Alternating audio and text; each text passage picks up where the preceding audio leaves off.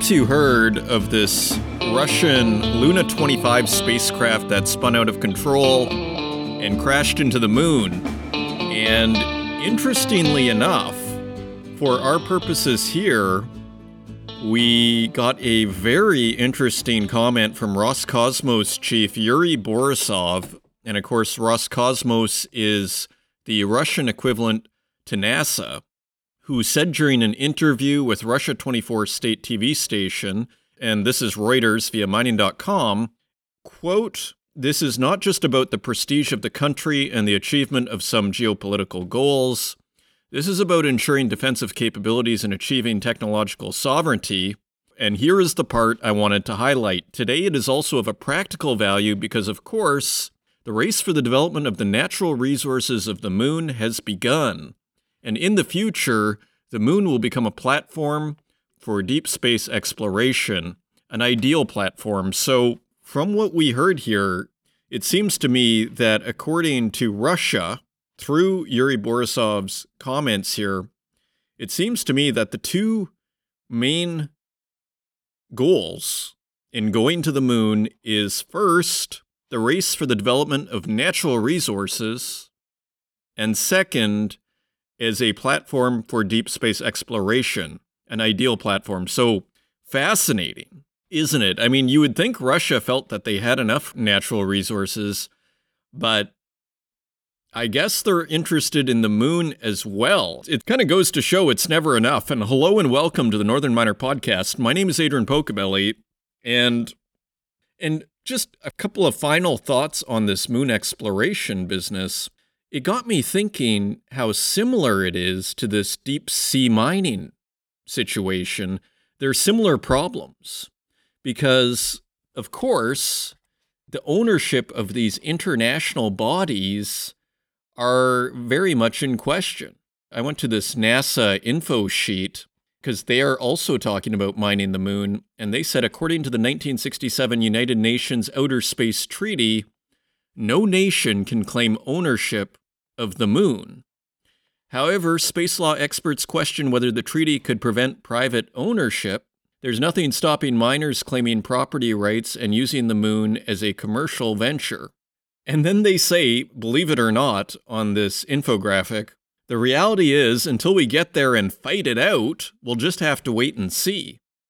And that seems to be an analogous problem, if not parallel problem, to what we see in deep sea mining how do we, in our civilization with our nation states, how do we divvy up, you know, resources that are found in areas that are designated international waters or an international celestial body such as the moon?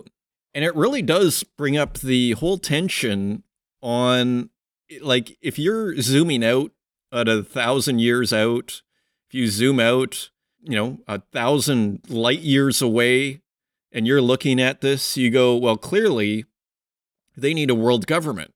Clearly they need to just all join up so that they're all on the same team and they stop all this, you know, what would probably seem to someone a thousand light years away, all this ridiculous infighting. And then you teleport back to where we are right now and you think of all the political hurdles towards something like that actually happening. And you just wonder how is this going to sort itself out? Because as we're discussing with Cecilia Jamasmie a few weeks ago in the deep sea mining topic, you know, it's crying out really for a kind of international governance of sorts. And we're going to see the same thing in the moon and how those natural resources are divvied up. And you see this tension between the nation state system, basically where we need to end up. And maybe a lot of you disagree with that, but it seems to me if you take a wide enough expanse, do you really believe the nation state will be here, should be here for the next 10,000 years? For the next 50,000 years? I mean, at some point, one would think it should basically be, you know, for lack of a better term, a united nation of sort. And so you just wonder how we get from here to there and humanity being humanity, human nature being human nature. It's hard to be optimistic, isn't it, on how that all works itself out. And one shouldn't laugh because it seems almost inevitable that we are going to take the most difficult way possible, which unfortunately will be violence and bloodshed. One hopes not. One wants to be an optimist, but if we're fighting wars over much simpler things, then how on earth are we going to regulate basically international waters, so called high seas, or celestial bodies like the moon and potentially Mars later on? So, just interesting comments there from Roscosmos chief Yuri Borisov.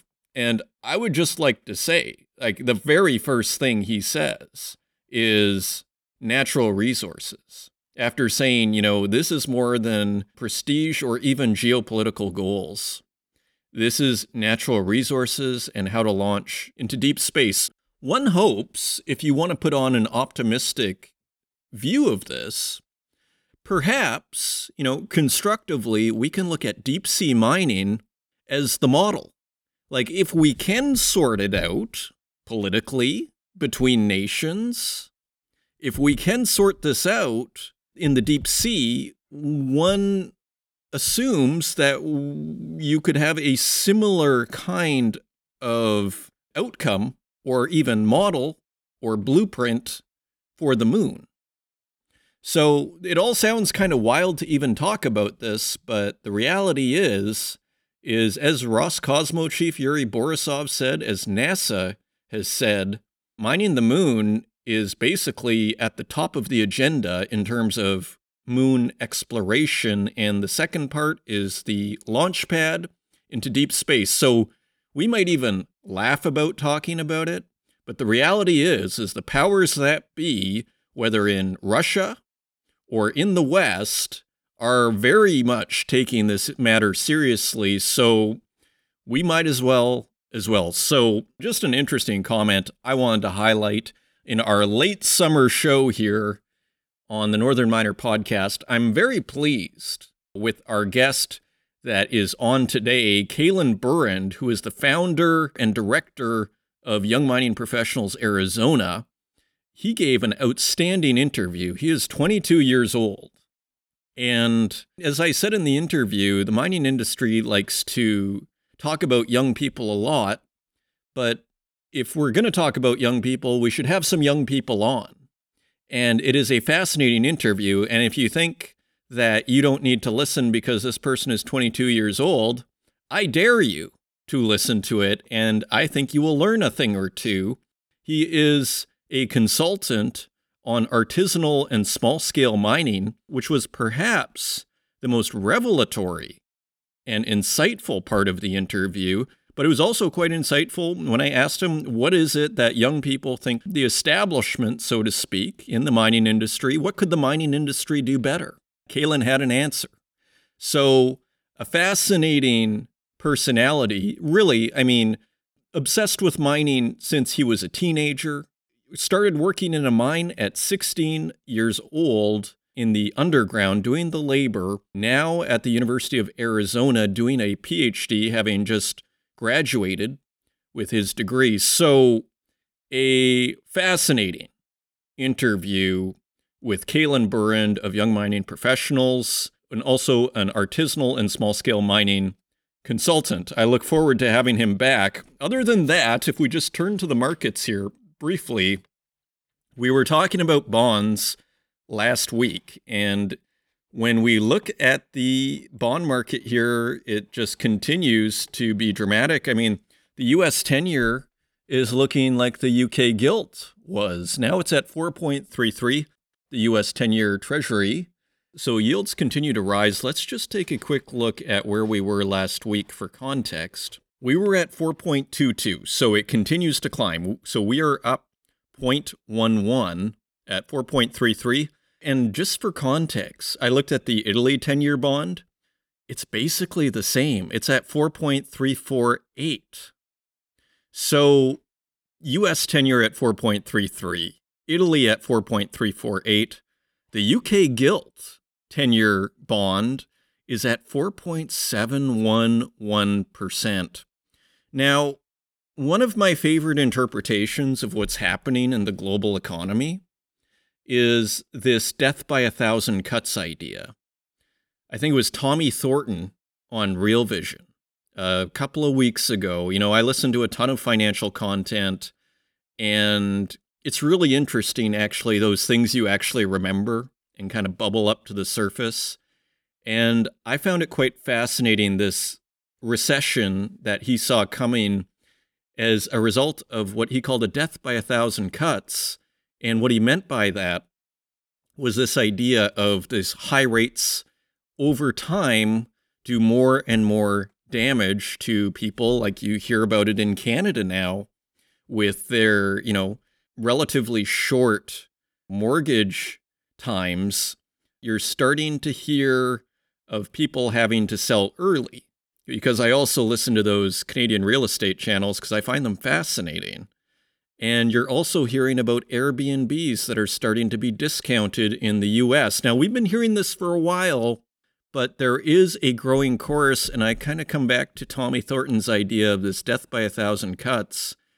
Eventually, these rates, and I'm looking at the UK 10 year bond here, the gilt, at 4.711%, as people have to readjust, as people have to begin paying higher rates as their terms come to an end, as people start to really run out of money. At some point, one wonders if something will break. And there is a little bit of complacency out there. We've had rising interest rates now for maybe a year and a half, going on two years, and we still haven't really felt the crunch. We still haven't really had anything devastating happen. But sometimes nature, after doing nothing for a long time, likes to move fast, and one still wonders my inner bear is still alive out there, particularly in the last few weeks. I think a lot of the bears have been given a little bit of oxygen as the rally that we've seen in stocks has finally relaxed a little bit. So, a wonderful show ahead for us. A lot of fascinating news stories, which we're about to get to.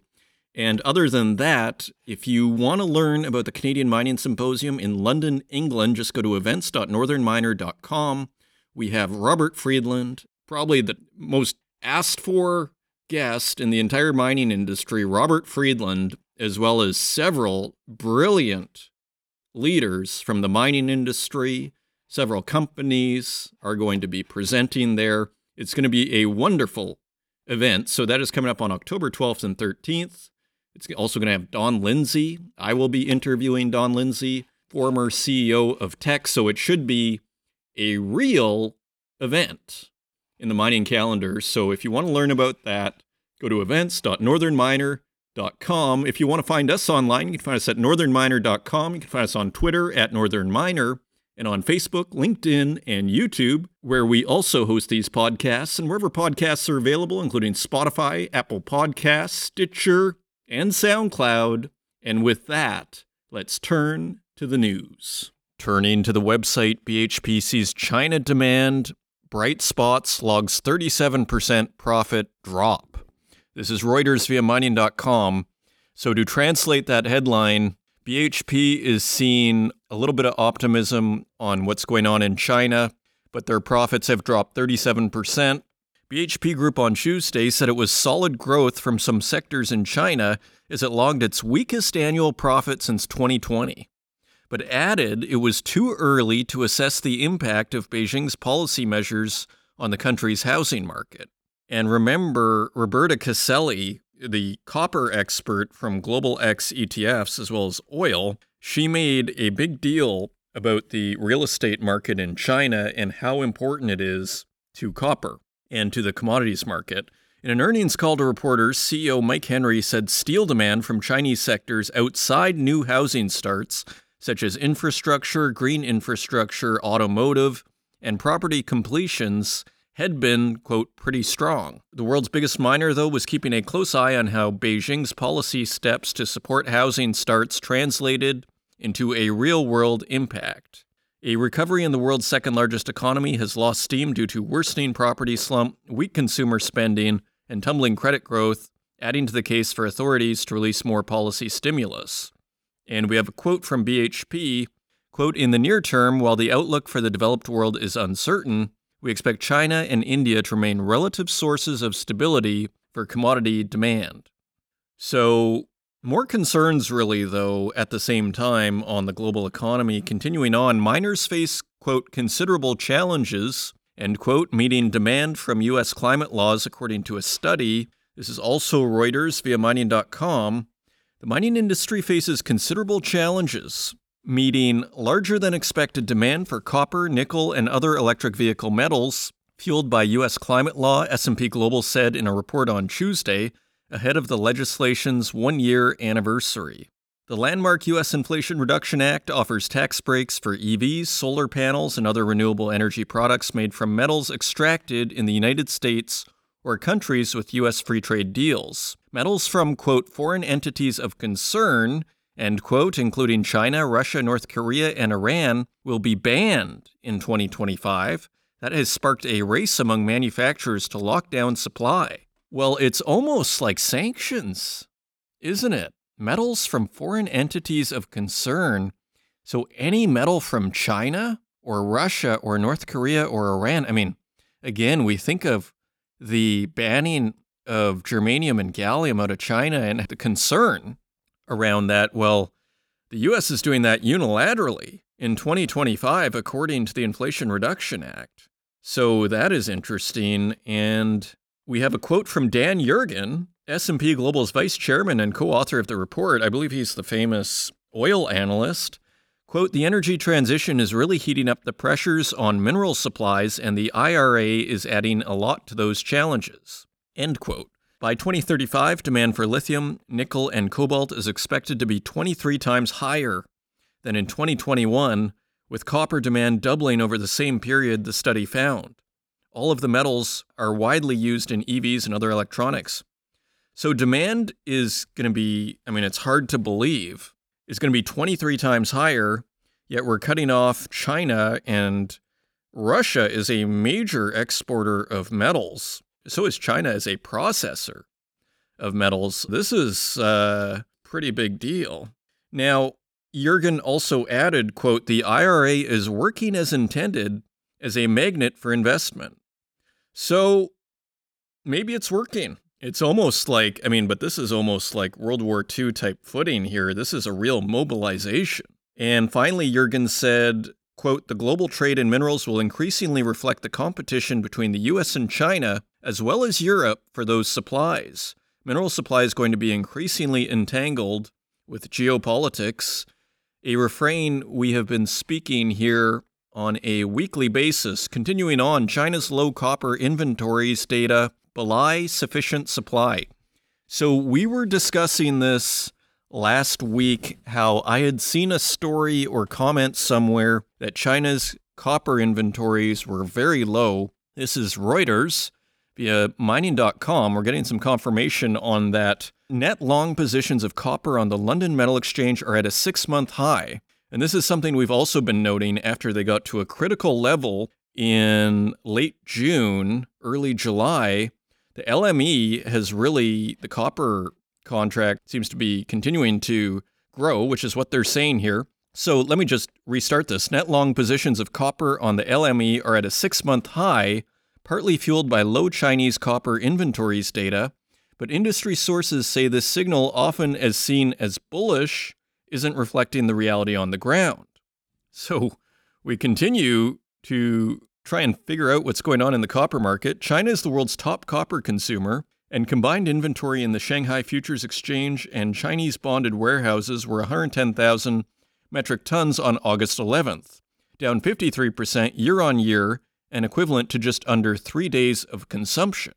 Now, that gives us a very interesting clue because if I bring up the LME, I will bring it up right now because they're saying 110,000 metric tons is only three days of consumption in China. Now, if we go, just for context here, if we go to the LME's website, where I can log in and get us the number. I don't know if there's 110,000 tons of copper. Let's just look here. And again, I'm not a you know expert commodity trader or anything, but what I see here is an opening stock of 95,000 tons, right? And live warrants. So this is how much is available. Is so almost all of it, 94,750. So almost all of that 95,000 tons is available to buy. Now they're saying China's Shanghai's future exchange and Chinese bonded warehouses were 110,000 metric tons, so about 15,000 tons more. But that's, you know, critically low for China. So, again, I'm not an expert on this, but these are what the numbers say here. While future prices in London and Shanghai have fallen to multi week lows, some investors have been building long positions based on LME data in anticipation that prices will turn higher in coming months because China's inventories are so low, and on hopes the Chinese government will roll out more aggressive economic stimulus measures. You know, a lot of people are waiting for this Chinese stimulus, and I think we saw like a 0.1% cut. Was it the other day? Was it yesterday or Sunday night? My sense is, and this is just purely speculation and observation, but my sense is that Xi is trying to deflate the property market. So Xi, therefore, or the Chinese Communist Party, seems to be very reluctant to lower rates because the more, of course, rates are lowered, generally the higher property prices go. So that is a hypothetical explanation as to their reluctance to roll out stimulus and why they might not. And there's also the sense that why should we bail out the West's economies with stimulus? There's probably that too. We have a quote here from Goldman Sachs in a report dated August 11th. Quote, with such limited inventory cover in China and on Western exchanges, we see significant right tail risk to the copper price if, for example, there is a material supply disruption or upside surprise in China policy support announcements. Quote, indeed, our dialogue with the investment community so far in Q3 suggests interest in copper downside has now dissipated and buying copper dips is the predominant strategy. And one more quote here from Zhang Kaimin, a purchasing manager at Hubei Shidai Refined Copper Technology, a copper rod maker that uses around 10,000 tons of refined copper a month. Quote, Copper stock data is no longer important for us to assess market supply and demand. Spot supply is plentiful in the market, and it is easy to source material as long as you pay a good price. So, no problems. Another explanation here inventories also fell because many Chinese smelters recently invested more into manufacturing value added products using some of their own refined metal, reducing the need to send supplies into warehouses, said a copper tube maker. There is also a more direct delivery between smelters and consumers, said the person, who declined to be named as they were not authorized to speak to the media. Quote, low inventory is basically a normal market, and the market liquidity is not as good as before, said another source at a copper smelter. Continuing on, trickle of LME zinc deliveries turns into a flood. So a ton of zinc is coming onto the London Metal Exchange here. What started in July as a trickle of metal into the market of last resort has turned into an August flood, with 76,000 metric tons placed on LME warrant since the start of last week. So a ton of zinc has come on the market. That was Reuters via mining.com. And related to that, Citi buys large amount of zinc for lucrative LME warehouse deal. And this is Reuters via mining.com. Citibank has bought large amounts of zinc on the London Metal Exchange and arranged a lucrative deal to store the metal in LME approved warehouses, two sources with knowledge of the matter said. While the quantity bought by Citi is difficult to determine, zinc stocks in LME warehouses in Singapore have jumped 54%, to 141,000 metric tons over the past two days, the highest since March 2022. A few stories here on Codelco. Let's just go through the headlines here. Codelco taps new chief amid push to grow output. Also, Reuters via mining.com. Chile's Codelco, the world's largest copper producer, announced on Friday is named Ruben Alvarado as the company's new chief executive, an executive who boasts executive experience in mining, airlines, and port management. The company said in a statement Alvarado had been picked after an exhaustive search to replace Andres Sougarret, who stepped down in mid June for personal reasons and unspecified complexities in running the firm. The shakeup at the top comes as Codelco battles to boost production of the red metal from its lowest level in 25 years while also cutting ballooning costs. So, Codelco continues to struggle here. Codelco eyes recovering production of 1.7 million tons per year by 2030. This is Reuters via mining.com, that just a headline. And another headline here BHP, Codelco, and Freeport vie for title of biggest copper producer. So now BHP and Freeport are on the heels of Codelco.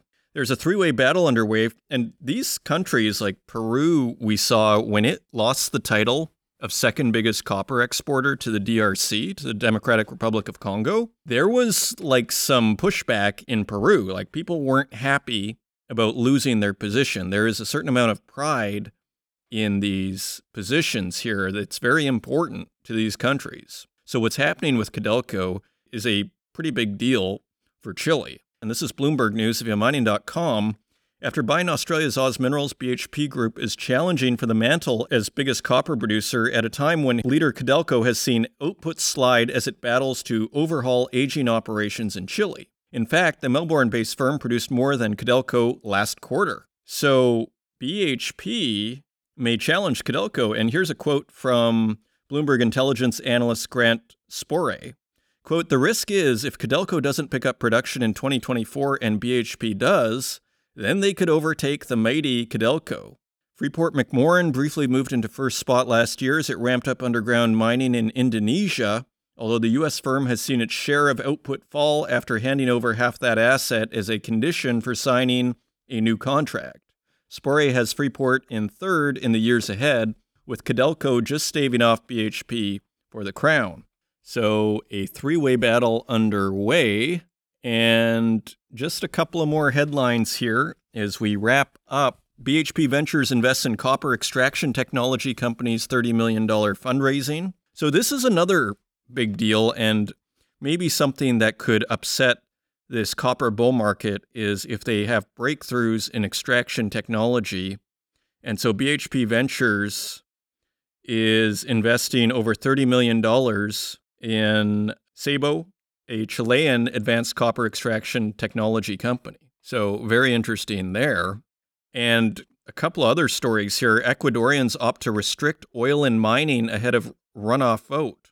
So, Bloomberg News via mining.com Ecuadorians voted to shut a major oil field in the Amazon region and ban new mining concessions near Quito sending a clear message to the next government on prioritizing environmental protection over natural resource development.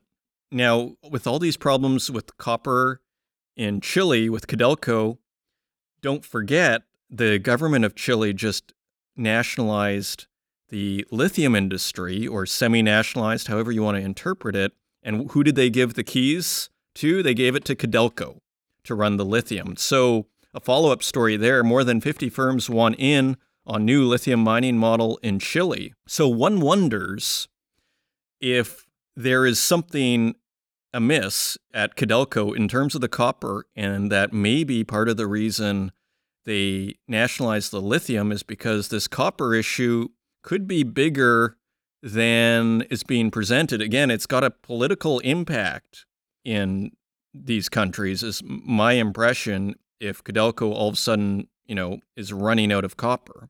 So, those are your news stories. Now, let's take a look at metal prices.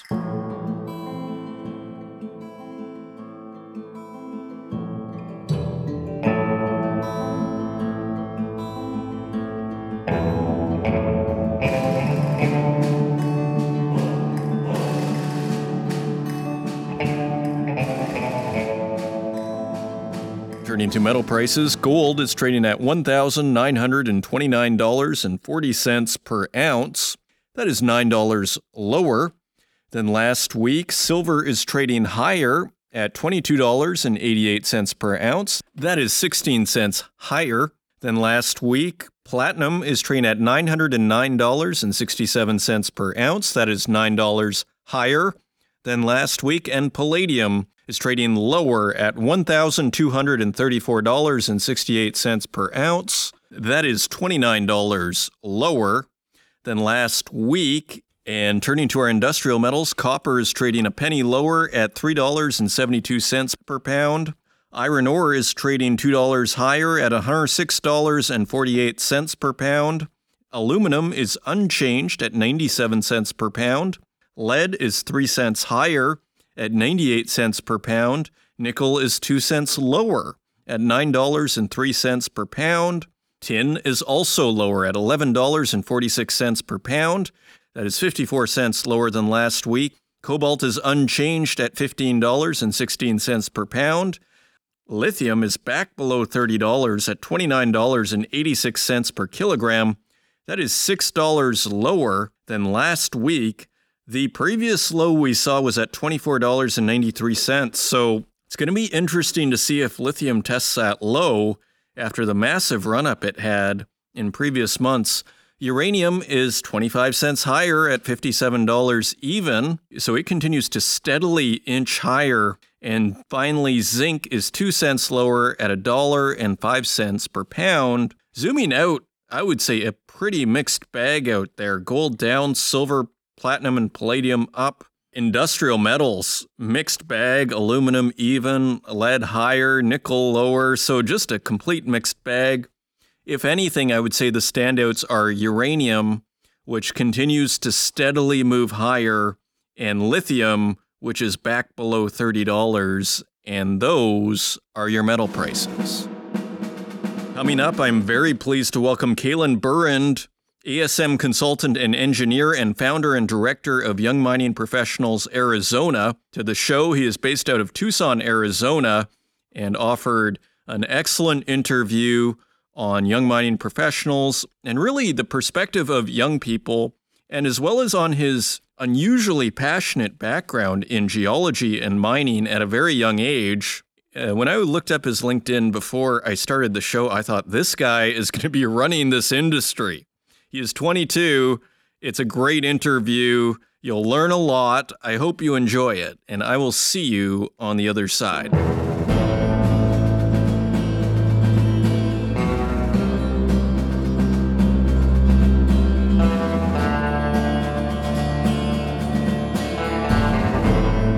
Joining me today, I am very pleased to welcome for the first time to the Northern Miner podcast, Caelen Burand, ASM consultant and engineer and founder and director of Young Mining Professionals Arizona. Caelen, welcome to the show.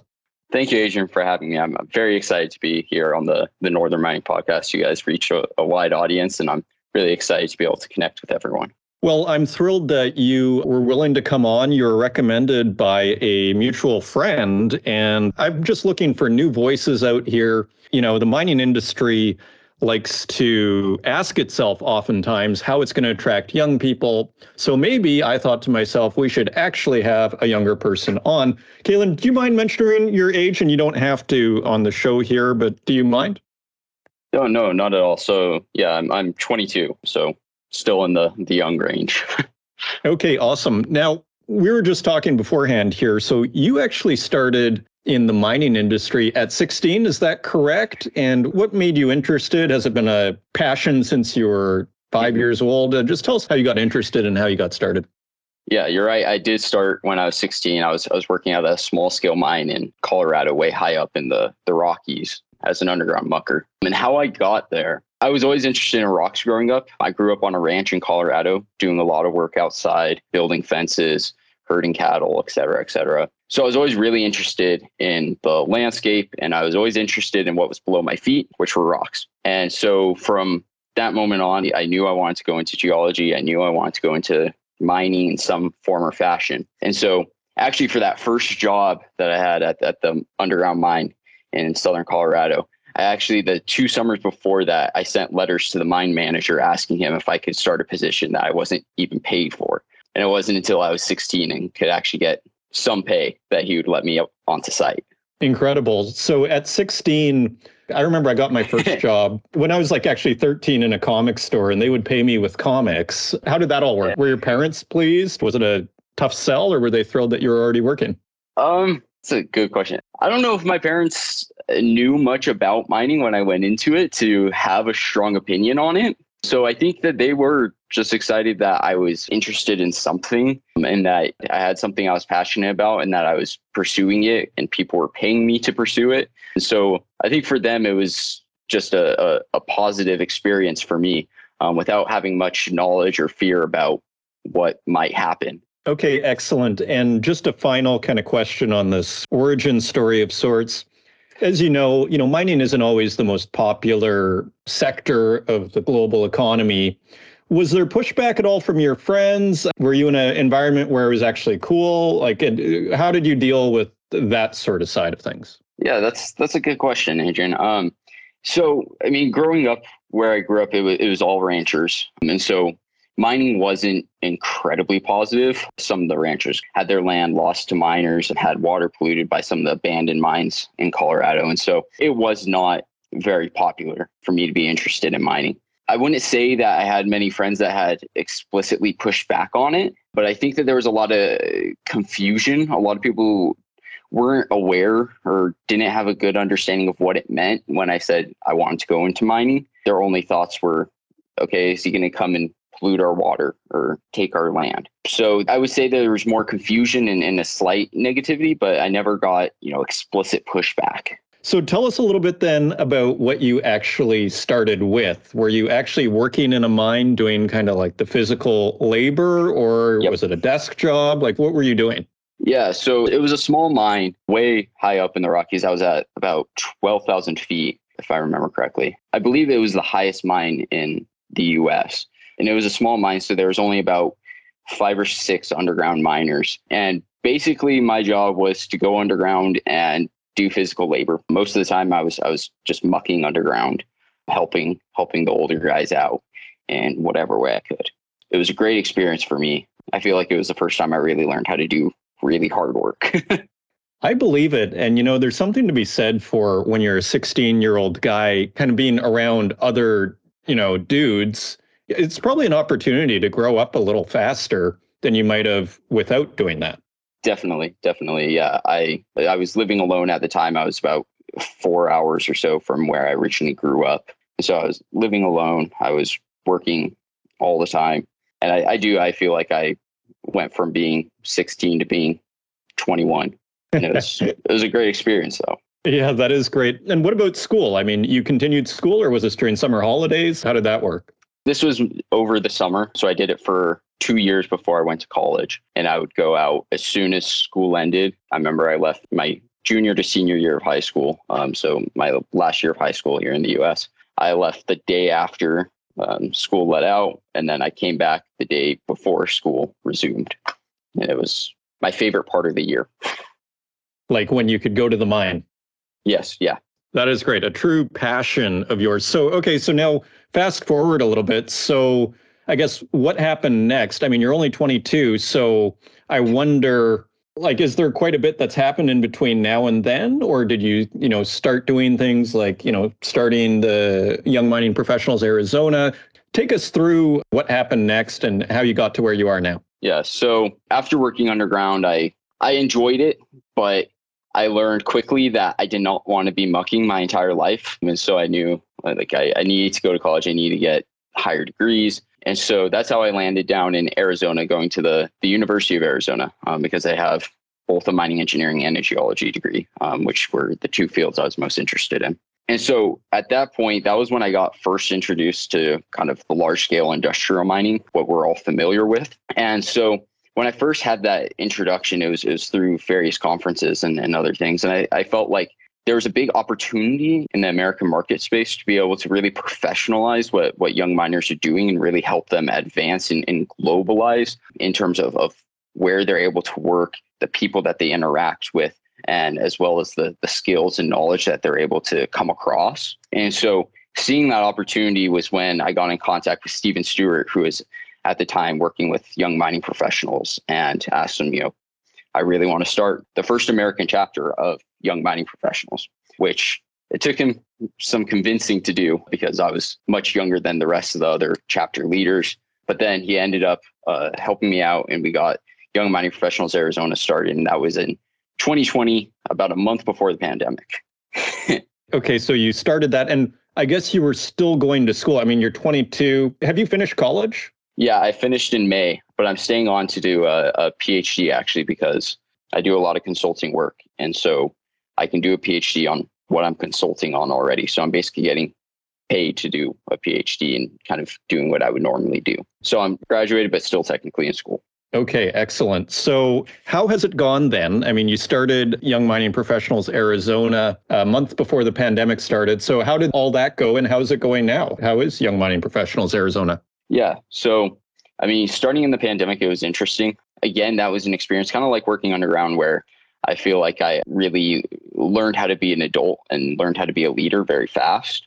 And so navigating through the pandemic was was interesting. But now, you know, 3 years later, we're at over 600 members. We have a strong committee working with us. Um, we're able to work with a lot of the leading majors down here in the southwest part of the US. So, like Freeport, Nevada Gold Mines, Rio Tinto, Resolution Copper, and some of those other big brands, which is, is really great for us. It means that we're actually fulfilling our goal and being able to, to reach a lot of young miners across the southwest and be able to really connect them with Young Mining Professionals International Network. Okay, fascinating. And I assume the miners are kind of talent scouting as they form these relationships. Like, what are they looking for and how do they become involved in the sense, like, what is the relationship that you guys have? That's a good question. So, there is a, a sense of doing some talent scouting, but there's also a, a big part of it, in my opinion, is actually doing a lot more of the, the public outreach and also being able to help i would use the word actually inspire a lot of, of younger people to stay with the mining industry. A major issue that the mining industry has here is that they're getting a lot of young people coming out of college that take you know their first job in mining because it's high paying that's a big bonus. But after they take that first job uh, after a few months or a few years they end up leaving the mining industry uh, and so we have a lot of young talent but a lot of them don't stay in mining there's various reasons that they think that this is happening. And one of them is that they don't have a strong sense of community. They feel kind of outcasted. Uh, so, young mining professionals for them is a way to be able to help their young miners connect with other people in, in other parts of the industry and other parts of the Southwest and really form that community. And so I think in addition to the talent scouting, it's also, you know, retaining talent. It's almost like opportunity to make things socially fun. Yeah. It's not just some job that you talk to other people about and they look at you kind of funny. It's a whole uh, social network, so to speak. Yes. Yeah. Exactly. Yeah. And then, I mean, in addition to that, we also offer them things like helping the miners get new skills by, you know, connecting with different people in, in different fields. Like we do a lot of, of tours of other mine sites. Um, and I've heard from several of our members that that's very helpful for them to understand that there's more than one way that they can go about mining um, and that it's it's really helped them perform better in their careers. And so i think it's uh, altogether i mean really you know mining professionals our job at least in the way i see it is is helping to serve the mining industry and serve the young people in it. And so you know we're doing whatever we can to address the the needs of of the southwest mining industry Okay, fascinating. One of the things I think of, like whenever I was part of university clubs, let's say, which is kind of analogous, kind of similar, not not exactly, but you know, kind of similar. There was always kind of a sense that the older crowd or the establishment kind of would be doing things better. That there was kind of obvious things when you're younger that aren't necessarily so obvious to people who've been in the industry for 20 or 30 years. So I guess what I'm wondering is is this like a two-way street? Like, are you guys also giving speeches at these events where they learn things like these minors or not? That's a really good question. I would say to a degree that there is uh, some that two-way communication. A lot of times we'll we'll have speakers from older groups and I've had this comment several times after after having them speak to our group that you know they've networked with a lot of the the members of our organization and that they felt like they've really they've come away with it and with a better understanding of, of what the younger generations want but also a better understanding of what the possibilities might be for the mining industry. And so kind of to take like a, a concrete example of that we had a, a senior mineral processing engineer talk with with some of our members from from the group. And i remember him speaking to me afterwards and he was explaining to me that he didn't previously understand how much and how willing the the younger groups wanted to be able to mine all the different materials out of a rock that they were so much more interested in being able to really get what some people call like whole rock mining being able to extract everything that's potentially valuable out of it versus you know the the key commodities that are core to the business right and so that's something that i've seen continuing to grow in popularity down here um, and i think that having a group like Young Mining Professionals be able to really coalesce that community and send some of these stronger messages through that, we're really able to make an impact. Well, I mean, that totally sounds like a paradigm shift. I mean, it's such an obvious thing in a sense, but I've never thought about that in my entire life. And I've been kind of in this business for 11 years. I mean, but once yeah. you say it, it's like, of course, why aren't we trying to get every single little mineral out of a rock? So, I mean, this is kind of like exactly to my point. This is the kind of thing. So, that is fascinating. And what else do you think the mining industry should be doing or could be doing differently that maybe it's not doing now? Yeah. So, when I think about the mining industry on, on a broad scale, it's tough for me to make, you know, really prescriptive measures for the mining industry overall. But I do think that one thing that is, is causing the mining industry to lag in some areas is having such a strong risk aversion and risk aversion in terms of, of technology and innovation. Because we've been pioneers in a lot of technology but that was prior to you know the 1970s 1980s when a lot more of the regulation came down. And as a reaction to that regulation i think that we became a lot more risk averse a lot less willing to experiment kind of just stuck with what worked in the 1970s and 80s and it's just continued on and I think that a lot of young people, especially those that are coming from different fields and not directly from you know mining engineering or mining geology, that they really want to bring some of these new innovations that they have and, and their other work in other parts of various industries and bring them into mining. But the mining industry overall is just so risk averse that they aren't willing to even consider some of these ideas. And so another example, and sorry, all my examples are mineral processing related because that's that's my focus. But there's various forms of ion exchange in terms of being able to extract you know, more copper, iron, whatever else out of wastewater. And that's a technology that has been well tested, well studied. It's done pilot tests in all sorts of, of plants in other parts of the world. Uh, yet it has very little application within the mining industry as it stands right now. And so to me, that's just a, a, huge missed opportunity. And you know, some of the reasons why it hasn't been adopted, from what I understand, is simply the the want to maintain the systems that have been working in the past. That there's that risk aversion. They're worried that if they introduce this new system, there might be different regulations that may not be able to maintain their water quality. And so having that strong risk aversion and just continuing to stay with what has worked in the past to, to meet regulation is to me it's okay. You know you can continue running your business that way but if you want to really really improve mining and take it to the next level add an extra you know 10% or whatever to your profits that you need to lower that risk aversion in some of these new technologies that are able to, to come into the market space and start adopting them. So do you guys also interface with, say, policymakers uh, at a certain level, or like, is, is, there ever any like Congress people that are ever ever interested in showing up, or or people related to their offices, or anything like that? You know, we've we've actually started working on this in the past couple of months. It hasn't been a big focus for young mining professionals overall, but our chapter has recently started working with the National Mining Association, who's based out of Washington D.C. and does interface with Congress and we we started uh, working with them on you know how can we get more young people into mining? Uh, because right now uh, particularly in, in north america we have you know the critical minerals crisis and being able to to near shore a lot of our minerals production. And in order to do that we obviously need more young people. And so we've just recently started working with the national mining association and as, as well as starting to reach out to, to more local government agencies bodies et cetera in order to be able to help build a better bridge between young people regulation in the mining industry. Yeah, because as you mentioned, this risk aversion, it seems like you know policymakers maybe need to be brought into the conversation, and maybe this is fantasy Definitely. land to get to get all these people into the conversation. But in my fantasy land, that kind of seems like what needs to happen, right? Yeah, for sure. I think that we do need to have different policy that allows. I guess I would say that trust mining companies more to be able to test and experiment with some of these new ideas. I think that, as you said, that a lot of the policies has been reactive to some of the you know tragedies that have happened within mining. And I think that the policymakers need to understand that you know they can put more trust in the mining industry to take these calculated experiments.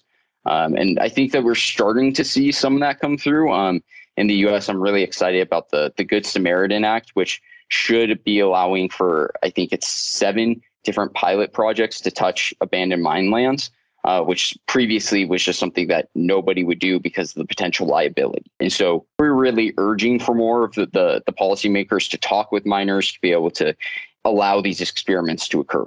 Yeah, it's kind of interesting because, you know, in theory, like everybody loves young people, right? Especially if you're Congress or your business. It's kind of popular to like, so in a weird way, you guys kind of have a weirdly unique, I don't know if platform's the right word, but space to invite these people in, oddly enough, and to inject new ideas. I mean, so it's quite exciting, actually. Uh, do you have any thoughts on that? I just completely agree. I think, you know, for the mining industry, for policymakers, for everyone who's involved with mining, I think that young mining professionals really does offer them a good space to be able to talk to one another and as well as invite in a lot of these new ideas. I think as as you're saying, you know, young people generally are popular. Everyone wants their support. You know, they're supposed to be sponges for whatever ideas. Uh, and so I think uh, it is a, it's a good opportunity for all these groups to come together and you know weigh their ideas against one another and gather support from our cohort.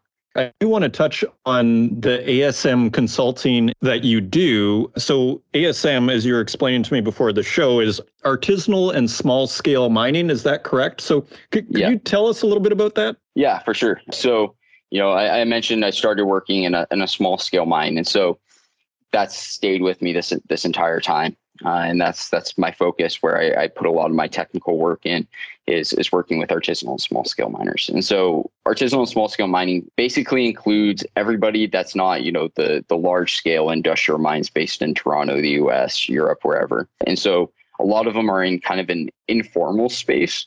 And I do want to draw a clear boundary that you know I don't work with like illegal mines or a lot of the bad actors that are in this space. Uh, just like any industry, there are a lot of bad actors in in the artisanal mining space. But I work with a lot of people in, in developing countries primarily, as well as here in the US actually, that are you know developing small deposits. And what's interesting to me about it is that they're able to put a new uh, business model onto mining, where they're able to to mine these small deposits in a way that's really economically feasible, and for for that type of scale is actually quite profitable. And so I work with them to be able to improve their mining practices. And you've worked in places, as far as I understand, correct me if I'm wrong, as far as Peru and Africa. Is, is that correct? Yeah, yeah. So I've, I've worked in Liberia, uh, in West Africa, Peru. I've worked here in the US uh, in various places. And I've also done some consulting work in like Suriname as and a few other parts of West Africa. I'm looking to do a lot of expansion. I'm really excited to have a, a new project with a, a large scale mining company uh, actually to help them improve their community relations with a lot of the artisanal and small scale miners on their concessions. Um, and really, I see that as actually a, a major opportunity for a lot of large scale mines is to start leveraging these these local miners that are a lot of times are on their concessions, leveraging them in order to do more exploration work and able to improve their community relations, or even to do some type of co-processing. I really see it as, as a the whole sector overall as a major opportunity for the mining industry. Just as we're wrapping up here, kind of finally, so where do things stand? Like in a lot of these projects, are they almost trying to get rid of the artisanal miners in some cases? Are they like seen as kind of a nuisance? Is that often the problem? Yeah. So, from my understanding, a lot of times what the primary issue is is that you know the mining company has their concession, so they own their land in in whatever country it is, and so when they have these artisanal small scale miners who who sometimes are, are immigrating because of the project, but other times they're there prior to the project's existence. They're on this land, they're on their concessions of the large scale mining company. And where that creates issues is that anything that happens on that land is the liability of the mining company. And so if those small scale miners aren't doing, you know, uh, proper environmental work or if one of them gets injured or dies, the liability is on the mining company and that is a, a, obviously a major issue. And so they're either trying to have them work in other parts of the mine or giving them parts of land or pushing them off. I know in South Africa in the past couple of decades, it's actually gotten violent a few times. And so for a lot of large scale miners working in these these foreign environments, it's a major issue for them to be able to to mitigate. And so finally here then what is the solution in your view? Uh, that's the million dollar question. You know, I think solutions are going to be context dependent in a lot of cases. It's going to depend on the culture of the area. It's going to depend on how many miners there are. But I think that in in many cases that large scale mining companies can start to work with a lot of these small scale miners and help them develop into uh, more formal entrepreneurs. And that can be through, like I mentioned, uh, like co processing some of their ores. And that brings benefit both to the large scale mining company and the small scale miners. There's also a benefit in actually using them for doing exploration work because a lot of these small scale miners, they're going out and they know the area better than a lot of the geologists do. And so they can help them expand their reserves, find new veins or whatever else they're looking for. And so I think that the idea of cooperating a lot more with these artisanal small scale miners and, and taking less of a defensive stance is the best way forward. You know, it's kind of reminiscent. I can't remember. There was a very famous Egyptologist or archaeologist excavating ancient Egyptian artifacts in like the 1800s. I think it's Petrie. And what he would do, if I have the name right, is because there's always this problem that the, say, the, you know, artisanal archaeologists, shall we say, will take the artifact and then we'll sell it on their own and so what he would do is he would weigh the work and then he'd give them the equivalent in gold. Like he would weigh the artifact. And so just as a kind of like a way, and then that actually secured, kept them out of, you know, anonymous hands and the underground market. So so it's yeah. all, all very interesting. And it almost seems like they so hiring uh, these people in a certain sort of way and kind of meeting them halfway seems to maybe be where you're going with this. Yeah, yeah, that's a really interesting example. Actually, uh, I had never heard about that, but I'll have to I'll have to read more about that. But yeah, you're right. That's really what I'm advocating for here is is being able to to do more cooperative work with them, meet them in the middle, try to find ways that are win-win situations both for the miners and the mining company. Obviously, if we can find and start implementing a lot more win-win situations, everyone's better for it. Absolutely. And a beautiful note to leave on. Caelen Burand, ASM consultant and engineer and founder and director of Young Mining Professionals Arizona. Thank you for joining us and sharing your insights on the Northern Miner podcast. Well, thank you, Adrian, for having me. It's, it's been an absolute pleasure. And thank you once again to Caelen Burand, consultant and engineer and founder and director of Young Mining Professionals Arizona, PhD candidate. He's doing it all in style and he's not wasting a moment. So I look forward to having him back on the show. It's going to be really interesting to hear what he's up to next. If you want to learn about the Canadian Mining Symposium, simply go to events.northernminer.com where you will see the incredible guests that we have there as well as companies presenting. Thank you, dear listener, for once again listening to the show. If you want to help out the podcast, please leave us a review in the Apple Podcast directory share it with your friends, and until next week, take care.